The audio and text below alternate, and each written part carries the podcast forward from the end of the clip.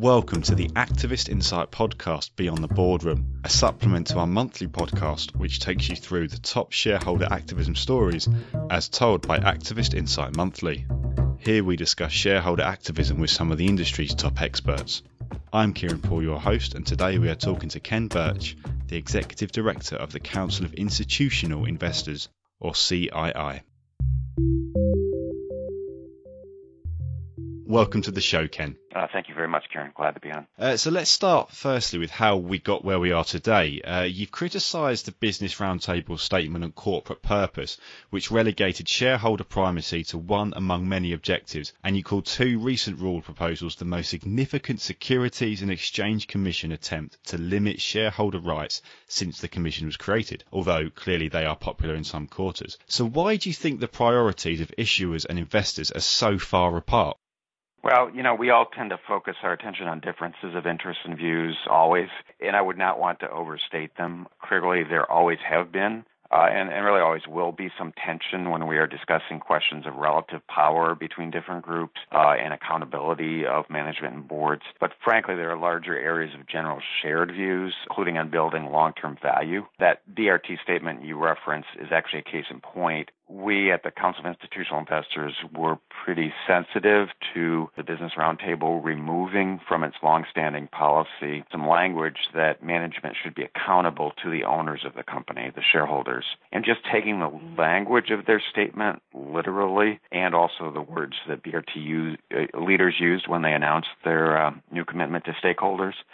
They said they felt obligations to various stakeholders, including workers, communities, and customers, but that pretty clearly from the language they used, the boards and management were to be the arbiters between different groups in, in balancing interests. Uh, the Business Roundtable suggested no mechanisms to hold a board accountable to non shareholder stakeholders, and we knew they were actively working to reduce accountability to shareholders uh, by, for example, limits on shareholder proposals. So that's really where our point of sensitivity was. But about a week after the Business Roundtable put out that statement, uh, BRT leaders published a longer commentary uh, on uh, Medium.com indicating that they did not really mean by the statement in and of itself to suggest that they should not be accountable to shareholders for creation of long term shareholder value. They just wanted to articulate what they perceived as a set of obligations to other key stakeholders that are necessary to produce long term value. And actually, what they said in Medium.com is pretty close to exactly what CII believes.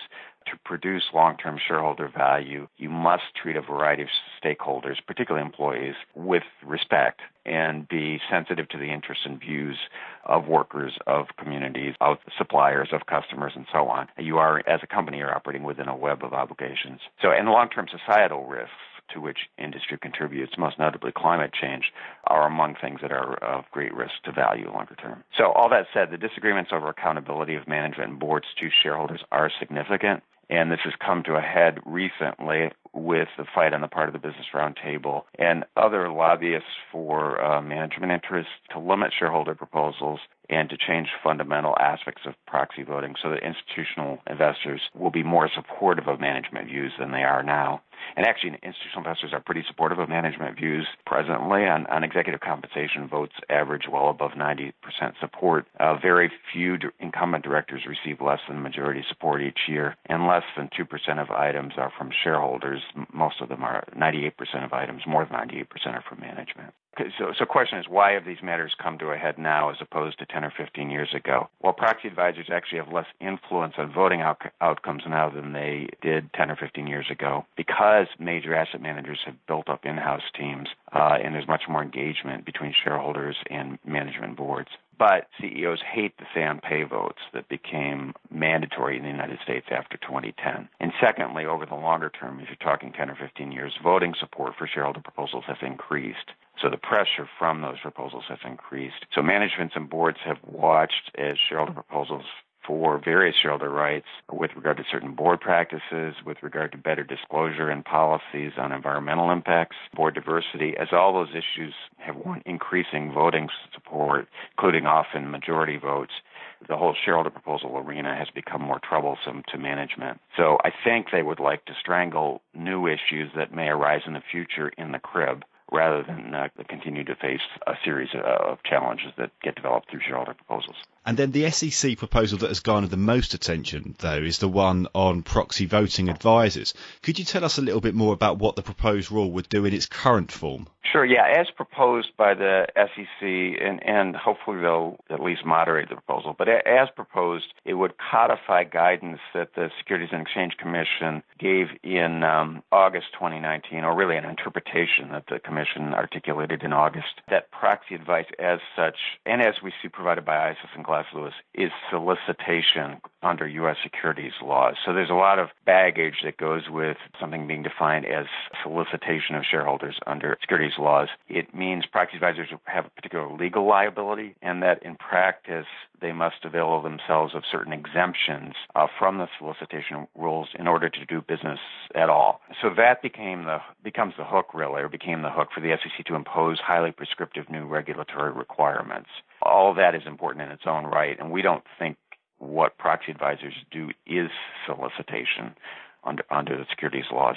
That whole issue probably will have to be decided in court. But in any case, one, once they had the hook, these new regulatory requirements include new, fairly standardized conflict of interest disclosures. The SEC's trying to be fairly prescriptive here. Not clear that it's really necessary, but we also generally support good disclosure uh, on conflicts of interest. So we're not as troubled by that piece of it, other than it's a little bit bureaucratic. The way they're trying to do it. But the SEC also would require that proxy advisor reports, analysis, and voting recommendations be provided to management of companies that are subject to the reports for review and feedback at least three business days and then proxy advisors under some pressure to take account of those corrections and opinions and comments from, from company management and provide back a final report to management at least two days before the proxy advisor could provide it to the paying clients. So that adds at least a week and clearly more than a week to the process of publishing uh, proxy advisor reports. Uh, finally, the SEC would require that proxy advisors provide an avenue for management rebuttal of the report with a hyperlink or some equivalent to a management statement rebutting the report. This is actually a very odd requirement,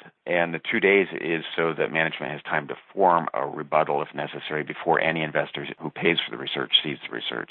So we think this is all high, highly objectionable, including on free speech grounds. It's striking that the SEC did not even consider issues around the U.S. Constitution's First Amendment, which protects free speech, uh, which you'd think they would have to grapple with on this. More generally, the preparation and analysis done by the SEC on the whole proposal was was slipshod. The SEC did not even talk with some of the firms they name as proxy advisors and don't seem to understand the business models. The SEC's economic cost benefit analysis really is the worst I've ever seen. My favorite example, the SEC assumes for purposes of estimating cost of this that only one third of companies will face a proxy advisor report in any given year. Uh, this displays lack of understanding of one of two things or of both of them. One, that when state law requires annual meetings, that means every year. Annual means every year. or the SEC maybe didn't understand that proxy advisors essentially cover all meetings. That's what investors expect. So it's just appallingly bad. Another favorite uh, anecdote from Glass Lewis Glass Lewis calculated that the SEC is figuring that Glass Lewis will spend an average of three minutes more per report with all this exchange of drafts back and forth with, with issuers. And, and the three minutes seems kind of ludicrous. That's for cost purposes. So they're trying to do major change, but then for cost purposes, they, they minimize the cost.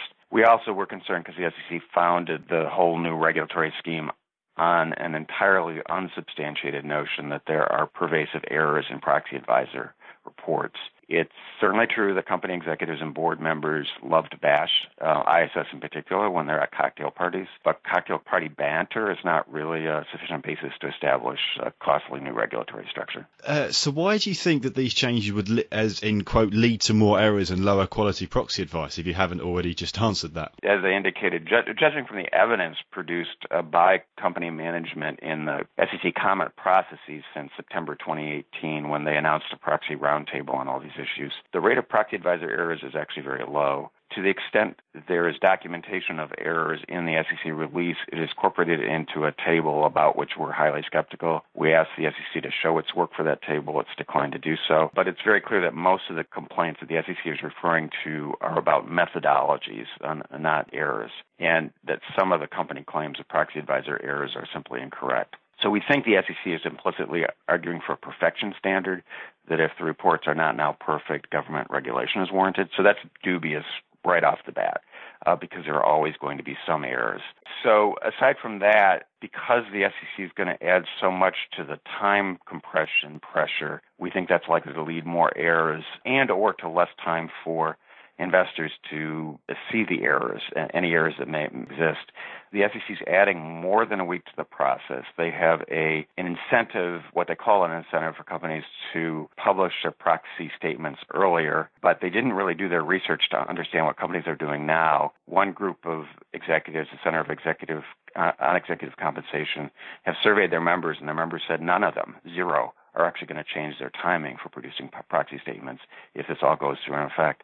So they're creating an incentive that is clearly not going to work. And so the time compression is, is, is going to be severe. I, ISS says it delivers reports now just under 20 days before uh, shareholder meetings. The SEC regulation on its, on its face imposes a week delay, and it's going to be more than a week of delay. ISS estimates 9 to 13 days. So when you subtract from 20, 9 to 13, you're left with much less time.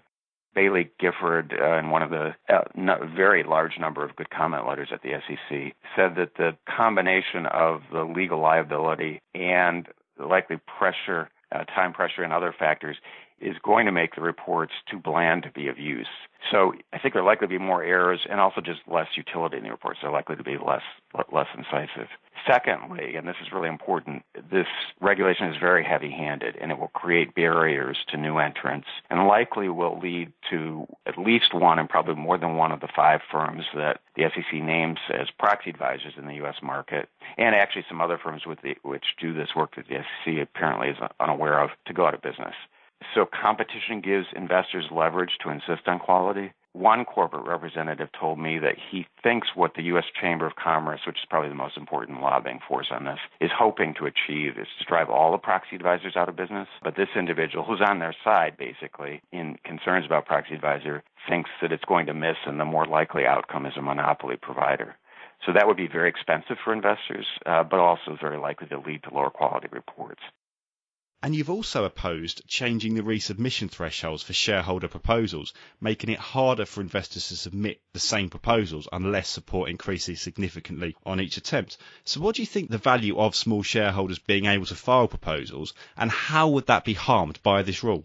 Well, first let me say I, th- I think the SEC failed to demonstrate why resubmitting proposals should be more restricted than it is now.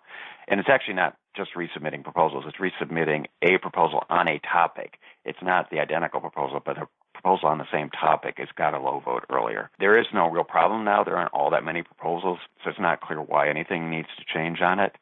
Secondly, I really should point out there there are problems with proxy plumbing. I know you want to talk about that a little bit later, but we know the vote counts are not all that accurate. And if you raise the resubmission thresholds, it means the, any problem with miscounting is magnified. The SEC also disregarded concerns on dual class stock. So some companies where the insiders have special voting rights, uh, 10 to 1 or 20 to 1 per share. That makes the existing thresholds already quite high and the new ones impossible at some companies for resubmitting some proposals that actually are supported by uh, holders of majority of shares. So that's all at the side of your question. The, the truth is that smaller shareholders have been the main proponents over the years on many issues. They have led to many important changes, which I can start rattling off a few of them. Annual election of directors rather than staggered election of directors, majority vote standards in election of directors, independent leadership on boards, independent boards and committees, appropriate accounting for stock options, board diversity, fair employment policies, including with regard to gender pay equity, and for fair treatment of LGBTQ employees, environmental disclosure, including reporting on carbon and other greenhouse gas emissions. There's a whole list of issues. It goes on larger investors have benefited by the greater ability and willingness of smaller holders to raise cutting edge issues. Fact is that larger holders tend to be a little bit more constrained by convention and, and what people think is acceptable right now. Uh, they're not as nimble. And so it's been very useful for the market for smaller uh, shareholders to play this role. And if this rule were to go through, do you think large institutional investors could pick up the slack, assuming proposal numbers would then, as a result, decline? So that's a good question. Certainly, some of the large pension funds that are core members of the Council of Institutional Investors could become more active. They have done shareholder proposals historically and uh, are likely to continue and may expand that. The question I have is whether mainstream asset managers, which have been reluctant to propose shareholder resolutions for regulatory and maybe for antitrust reasons, whether they could be persuaded to do so more robustly uh, in order to fulfill their fiduciary duties. They may come under pressure from clients who are are institutional uh, asset owners. So we'll see about that. Overall, though, the activity is likely to be less robust some voting issues will be suppressed. And by the way, there's some quirks in the SEC proposal, one of which is provision that would permit omission of some proposals that actually receive support between 25% and 50% of shares voted the previous year. I think we're likely to see less shareholder proposal activity overall. Another alternative might be more vote no campaigns on directors. So you can protest company policy by saying we're going to vote against a director or these directors. Although inevitably that's less clear as a message than a shareholder proposal that, for example, requests better disclosure on carbon emissions. Uh, so, we'll, so we'll see. Okay, and then what could the SEC be doing to fix proxy plumbing, as, as we mentioned before, an issue that has faded since being brought to light in Trian Partners' proxy fight at Procter and Gamble back in 2017, so nearly three years, well, three years ago. I'm not sure it's faded, or if it has, it's because the SEC has decided to prioritize limiting shareholder rights rather than uh, fixing proxy plumbing. There actually is a lot of discussion going on behind the scenes right now. We may see some progress soon on, on a couple of discrete areas. The SEC has sparked some working groups on these issues. I'm involved in, in a couple of them where, where we may see some progress. On universal proxy, the SEC put out a good proposal in 2016, but then failed to uh, enact it into to policy. I think over that period of time, many of the opponents on the company management side have realized that actually this makes sense and is not really bad for company management. So there's more. There are more people who think universal proxy is a good idea. There are a couple difficult issues that are being grappled with by folks behind the scenes, but I think with a pretty good intention to get something done here. So that's one area where we may see improvement. And then there's a group meeting on end-to-end vote confirmation, which has been sort of a goal uh, for investors for for decades. That is routine end-to-end vote confirmation. I can see on a platform that X number of votes were cast for or against a proposal, which is what I intended various intermediaries in our very complicated proxy system have been having pretty good discussions on 10 or 12 areas that actually are the sources of most of the problems uh, and trying to get to agreed protocols, more clarity around responsibilities. I think the SEC is going to have to enter in at some point and lean on some parties to help solve the key problems, but there's there's some hope that we may uh, get some resolution there. There's some other areas of proxy plumbing that the progress is uh, slow, if at all, and we would like the SEC to look at technological solutions, including the potential use for distributed ledger technology or blockchain technology, not focused directly on proxy voting, but above that level on actually how shares are held and permitting issuers, uh, companies to place their shares on a blockchain, creating an immutable, immutable record of transactions and ownership to replace the current system, which for the institutional holders, shares are held in fungible fungible bulk, uh, which creates a lot of problems not only with proxy voting but with some uh, legal rights and litigation rights. But that's a long-term process and di- difficult to tackle. There's a lot, lot of regulatory and practical and technological issues involved with that. And finally, ahead of your spring conference, what issues besides these SEC proposals are investors most concerned about, do you think? Well, so outside of this whole arena, there's been a lot of focus on problems with uh, stock exchanges, uh, some some competition to lowest common denominator on dual class stock, but also stock exchanges using their gatekeeper or monopoly position to charge exorbitant amounts for uh, critical market data, issues around trading. So, we're going to look at some of those issues at our conference. So, that's one set of concerns. Within the corporate governance arena, I think some of the issues we've been seeing prevalent in the last few years are just continuing. Better environmental and social disclosure. On that, there's, I think, a range of differing views depending on the issue among investors about how we can get to better disclosure frameworks. Some of it has to do with what the SEC can do. Some of it has to do with uh, SASB, the Sustainability Accounting Standards Board, and the Global Reporting Initiative, and various frameworks that may be able to move us to a better place through private sector action. More generally, oversight of company culture. How do boards get a handle on culture? How do they deal with issues I think we are going to see more questions on corporate culture. And then for tech companies in particular, uh, being pushed on responsible policies around privacy, around use of their platforms, those are likely to be very big issues this year. Uh, we talked about a perfection standard. I don't think investors are holding management to account for a perfection standard when you have hundreds of thousands of employees. But people want comfort that a board is understanding corporate culture, understanding the vulnerabilities, certainly understanding also how culture may impact ability to recruit good employees. It's very competitive right now, uh, particularly for tech companies. And it's pretty clear that younger workers, there's a lot of concern about these issues. So people want some understanding that the board has a handle on cultural issues, is able to tackle problems. It's also come up in the utility sphere, particularly with Pacific Gas and Electric uh, and its bankruptcy some problems with safety culture at the company that have been longstanding. Not necessarily easy to answer. It's interesting because PG&E has included safety metrics in executive compensation, which a number of people want to see, but there's some evidence that it actually backfired there, led to suppression of, of problems with safety. So it's a complicated set of issues, but um, I think there's a lot of dialogue going on and a lot of awareness of board members uh, in the United States. They're tough issues that need to be tackled. Well, thank you very much for joining us today, Ken. Okay, thanks, Kieran. I really appreciate the opportunity.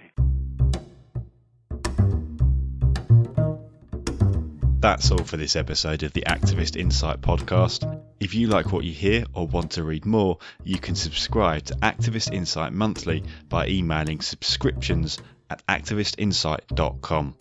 For comments or questions about the podcast, or if you want something discussed on a future episode, please email press at activistinsight.com please as well do rate and review the podcast on whichever platform you are using to help others access our reporting.